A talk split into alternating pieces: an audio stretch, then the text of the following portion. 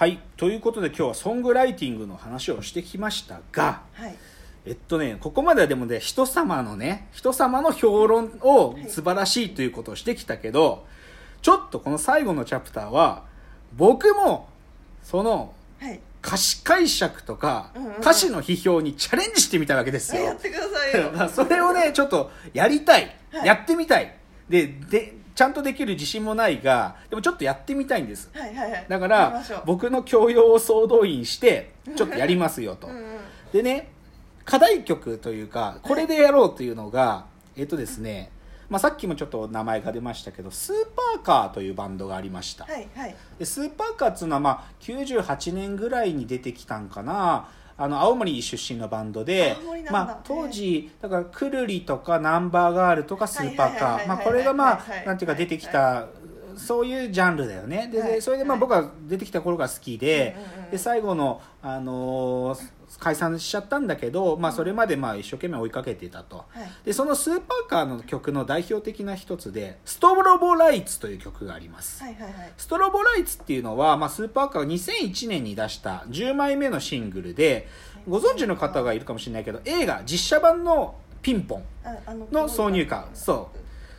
えーそう、窪塚さんのやつだね。で他にもね、その映画の後でも、なんか CM で NEC のパソコンの CM だったりキリンのなんか、あの、飲み物の CM だったり、うんうんうん au の携帯の CM だったり、いろいろ使われてるんだよね。はいはいなのでちょっとその曲で、まあ、ちなみにスーパーカーは基本的な役割分担は、はいはいえー、と作詞があのさっきの「関ジャム完全燃焼」にもよく出てらっしゃる石渡淳二さん、うんうん基本的にはずほとんど全部の詩は石渡さんが書いててで曲を作ってるのは中子中村浩二さんね、うん中子、うんうん。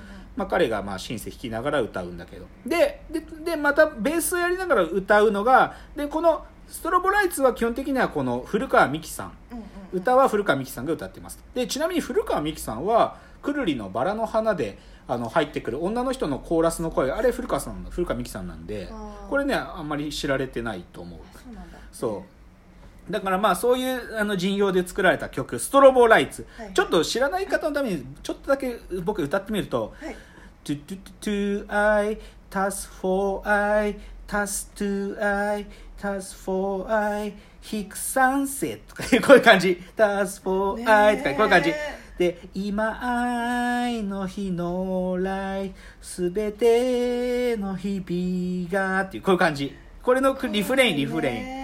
っていうね、まあ、そういう歌だよ。なんかき、うん。ぜひ聴いてもらいたいですけど、まあでも絶対聞いたことある。なんかちょっとテクノな、ポコポコポコポコみたいなイントロから始まって、to I, tas for I, tas to I って、これがずっとリフレインするんだよね。で、だからちょっと今日はこのストロボライツのこの歌詞の意味をね、僕が考察したいんですよ。ちょっとあそう、だからちょっと歌詞をもう一回改めて説明しますね。さっきから言ってる to I 足す for I って言って一体ちょっとこれね、ちゃんと言わないと何言ってんのか分かんないんだよ。うんで、to I って歌詞カードを見ると、2、数字の2と書いてあって、で、そこにラブの I。うんこれで to I っつってんの。うんで、足すっていうのはまさしく足し算の足す記号が書いてあって足す for I、4つの I。で、また次に足す to I、足す for I ってなってる。で、そこに次に引き算の引くが来て、うん。引く三世って言うんだよ。足す for I っつって。だから、に2つの i と4つの i の足し算ので時々引く3セットが来るんだよ、ででそれがずっと来る、でそれで足す for i to heart で最後にで true heart ってなるの、イコール true heart ってなるの、で歌詞カードに一応そこ真実と書かれてるわけよ。ででこれがずっと続いてその true heart で言った後に今今愛の日のライト。すべての日々が。今愛の日のライト。すべての人が。今愛の日のライト。すべての綺麗が。す今愛の日のライト。すべてのことが。今愛の日のライト。すべての意味が。今愛の日のライト。今愛の日のライト。今愛の日のライト。今愛の日のライト。で最後「オーライトオーライトオーライトオーライト」っていうリフレインで終わるもう極めて記号的な歌詞ですよね。ね。記号的な歌詞なんですよ。これの解釈を僕は今からやりたいと思うんですよ。でまあやりたいっていうかね。ずっとねこれね思ってたことがあるの。このうん。この歌詞は何を歌ってんだろうなーってずっと思ってた。うん。でタイトルも「ストロボライトライツ」っていうぐらいだからなーとか思いながらずっと思ってた。ででねまあ今日ちょっとそのかソングライティング批評したいなと思った時、まあ、思った思い立ってそれでねでもこの歌詞の批評してる人いるかなと思ってちょっとググってみたんよ、そしたらなんかブログとか見ると、うん。なんか今いろんな解釈あって、まあ、まずねこの 2i、2つの i、4i、4つの i っていうのをう、ん。なんか例えば to、to の to、うん。2i で 4i の方が4、あの、よ FOR の。だから、そうそう。そそういうふうに解釈してる人もいたりとか、2i なんか目目っていうあ i 目だと。2i 4i とかもしくはその i が私って意味での 2i 4i なんだとかいろいろ書いてあるわけ。でもなんかどうも僕はピンとこんすよ。でで他にもねこれね YouTube で外国人がが書いてる解釈があって、この 2i たす 4i たす 2i たす 4i たすって全部足していくと、全部で 68i 引く 24i になって3サンセット引く 3, 3セットだみたいな。だから最後にこれ全部計算していくと 24i 引く 22i がトゥルーハートだから2つの i でトゥルーハートになるみたいなそういう解釈があったっけ。なるほど。でこれね YouTube のねあのミュージックビデオのコメント欄に外国の方が書いてらっしゃったなるほど。英語で、うん、ででまあなるほどとは思うけどでもなんか僕これねほんそうじゃないって僕は思ってる。お。で僕の解釈今はい。日ここから言いますね、で結論言おうか。はい。えっと僕はねこれね。あドキドキ。人間のはい。進化。ええもしくは人間のせなんていうかな。世代。うんうん。世代ジェネレーションね、うん。世代ってものの歴史を歌った歌なんじゃないかと僕は思ううわスわけです。ケールでかっ。そうスケールでかいんですこの歌は。ちょっとそれ解説しますね。はいはいはいはいまずね僕はねこの 2i2 つの i っていうのを何と思ったかっていうとこれお父さんとお母さんですよ。なるほどはい。でその2つのお父さんとお母さんによってうん。子供が2人できた家族4人。これが 4i ですよ。うーん。4i4 つの i うんうん。でそしてまたその4つの i でそれで子供世代がまた誰かとあのうん。伴侶を見つけて 2i また次の世代の夫婦が生まれると。でそれでまた子供ができて 4i 家族になっていく。それの繰り返しなんだと僕は思ったわけ。でじゃあサンセットっていうのは何なのかって話なの。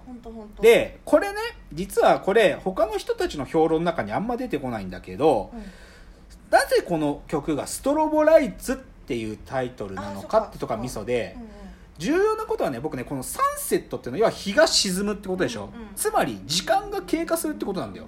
つまりまたそこで太陽が沈んでまた次の日が始まると、うんでストロボライツってのは要は時間がパッパタパタパタパタパタ、要は光の点滅ですからね、うんうんうん。つまりね時間幸せな時間っていうのは、のんべんだらりとだらっとなってるんじゃなくてほうほうほう。そのそれこそお父さんとお母さんが夫婦になった。で子供ができた。そしてまたその子供が新しい家族を作った。うん。っていうふうにこう光の点滅のようにねなんかそういうふうに幸せっていうのは浮かび上がってくるんだろうと。いうことがイコールトゥルーハート。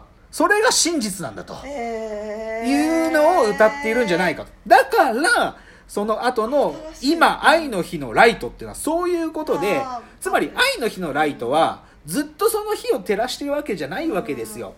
で全ての日々がなんだけどその愛の日のライトは全ての日を照らすわけじゃなくてうん。ライトが明滅するんだよたまには。だから全ての日々がっていうのが全てと思うわけでで全ての人がとか全ての綺麗とか全てのことがとかうん。そして全ての意味がっていうのは全部そのライトの明滅つまりねうん。連続的なものじゃなくてうん。非連続なものにうんそこに光が当たる当たらない。もしくは太陽が降りるあのうん。毎日沈むあ昇る。そういう時間の変化っていうのがあるからいわゆるなんか愛ってものがなんていうか永遠であるっていうかうん。時間があり。でそのあ永遠なる愛っていうのがそれこそが真実なんだと言っているんだと僕は解釈しているわけでございます。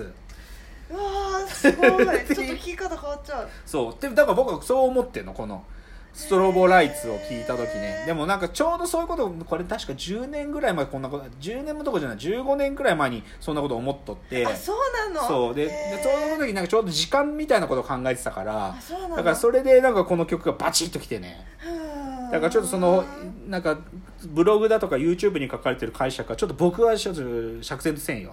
だからどっちかというと石渡氏はそういう意味を込めてこの曲を書いたんじゃなかろうかと、まあ、勝手な憶測をしているわけでございます。っていうね、まあ、ちょっとやってみました。まあ寝言チックに。